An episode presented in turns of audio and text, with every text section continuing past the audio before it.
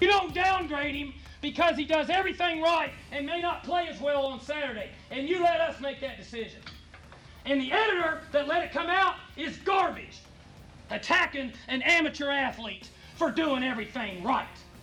Are you kidding me? Where are we at in society today? Come after me. I'm a man. I'm 40. On Sky Sports Radio and Radio Tab, this is the Big Sports Breakfast Weekend. Gee, that would have been an interesting press conference. Who was it? Mike Grandy, Grandy. Oklahoma College football coach. That would have been interesting. I reckon the bloke coming up next Would have will seen have some- received his fair share of gobfuls over the years. And to be fair, he's given a few out himself. Phil Buzz Rothfield's on the line. Buzz, good morning. Our talk topic is Yeah. is football or sporting blow ups. Geez, you would have seen a few over the years, Buzz. Oh, mate, I have. I sure have.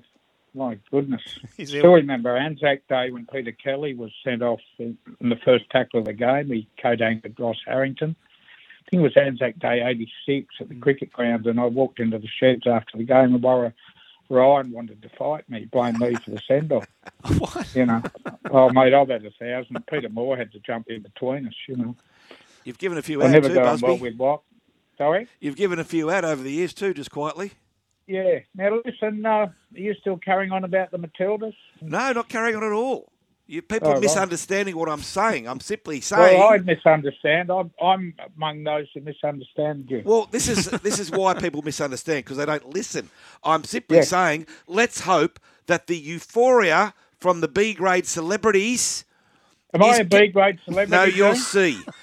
Oh, right. Okay. If Can the- I just say what you're talking? I won't, I won't use the word rubbish, but I will be proven right in October and November when the Matildas play the Olympic Games qualifiers in Perth at sold out Optus stadiums against Iran, Philippines, and I think it's China. I think we're going to get full houses. Mm. And let's wait and have a look at the TV ratings because they've had a couple of months for the interest to drop off. And then there's the Asian Cup. See, I- I don't agree that we've got to wait every four years for a World Cup. I, I, I, look, I'm hooked. I really hmm. am. I wanted to sit up and watch the Premier League last Yeah. night. Tottenham beating Manchester. Oh, I think it's been and good for Liverpool their beating game going. oh, please! Liverpool. Well, since when have you watched the Premier League? Well, I'm a subscriber to Optus, if you don't mind, and um, I watch it. I've been to watch Never Tottenham heard play such it. Tommy Rotten all my life.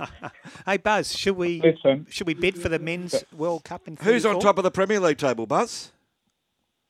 um, very good question. Oh, Greg. right, sorry, I thought you were a fan. Anyway, Chelsea two and It's zero. too Hey, early, mate. yeah. It's been two weeks. It's act two games. Hey, Buzz, should we bid for the 2034 men's FIFA World Cup? Oh, why not? Mm, You, absolutely. you have got to have a whack. If the women's was this big, look, Men will be big. Why not, mate? big. Yeah, absolutely. why not? Do you know you're a fan? oh, ha- absolutely. It's a long way away, but yeah, why not? Free throw out the stumps. Absolutely. Buzz, what about your column? Absolutely. Your Go column today. What's go the ahead. buzz in today's Sunday telly? The words that perhaps Justin Pascoe doesn't want to hear.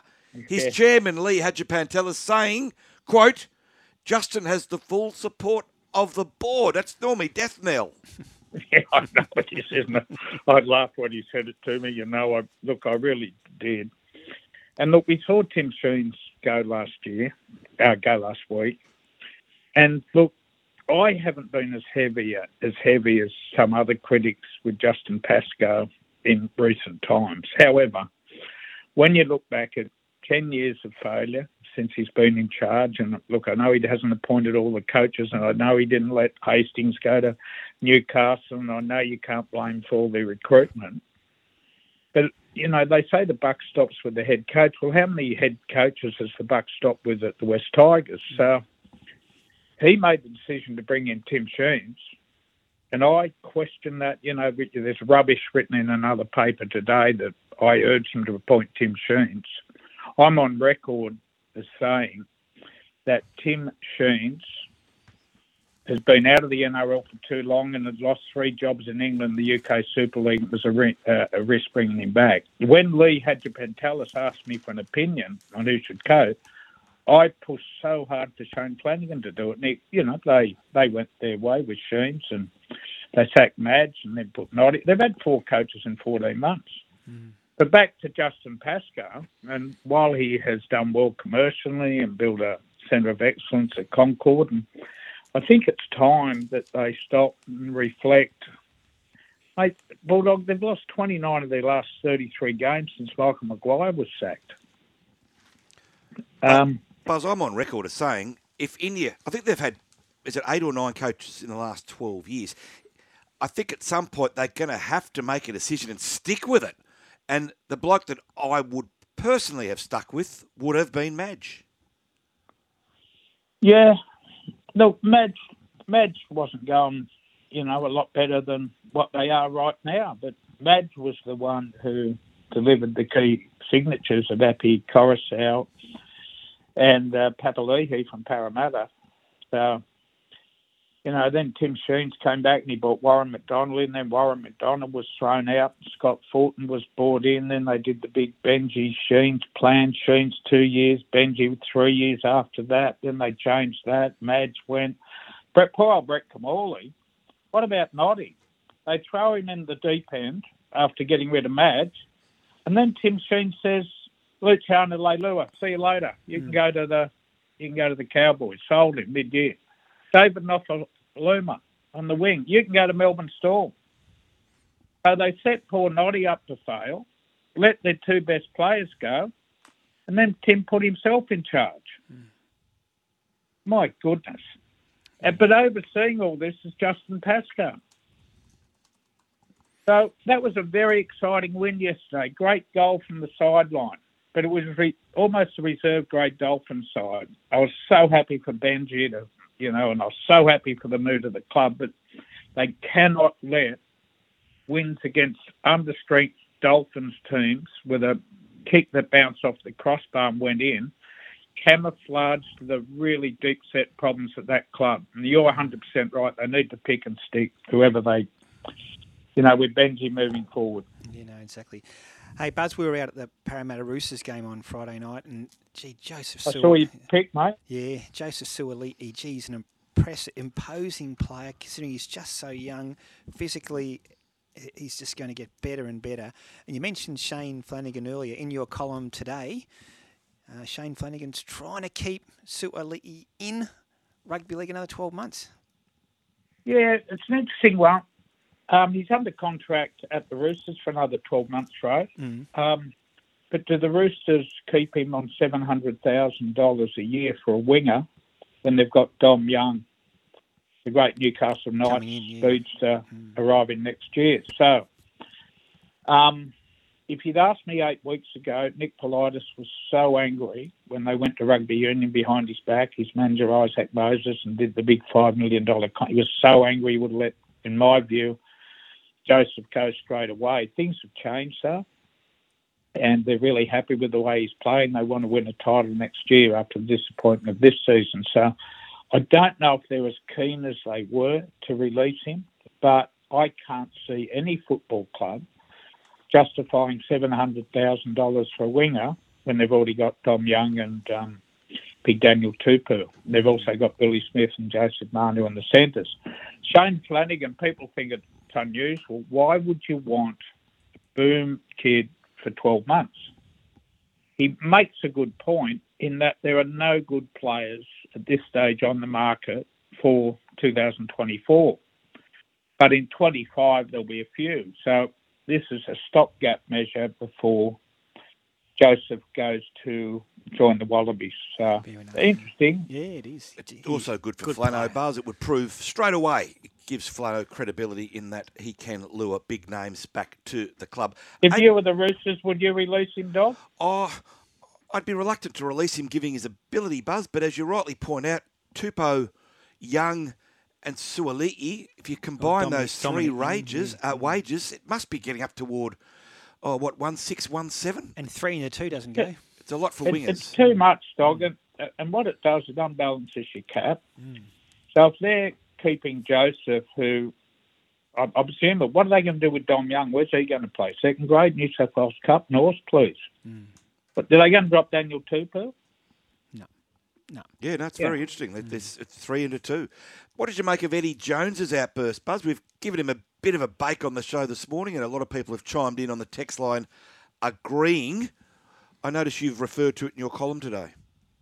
What do they agree with, mate? That- Oh, just that Eddie's carrying on like a buffhead.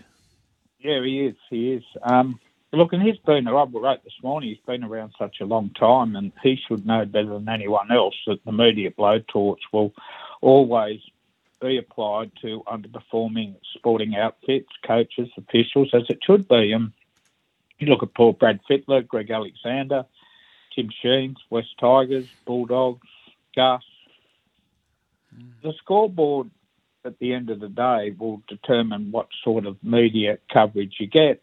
And fans of these sports, these clubs, these players, these coaches uh, rely on the media to hold underperforming people to account. Now, Eddie's been terribly disappointing. It's early days. He's off to the World Cup now.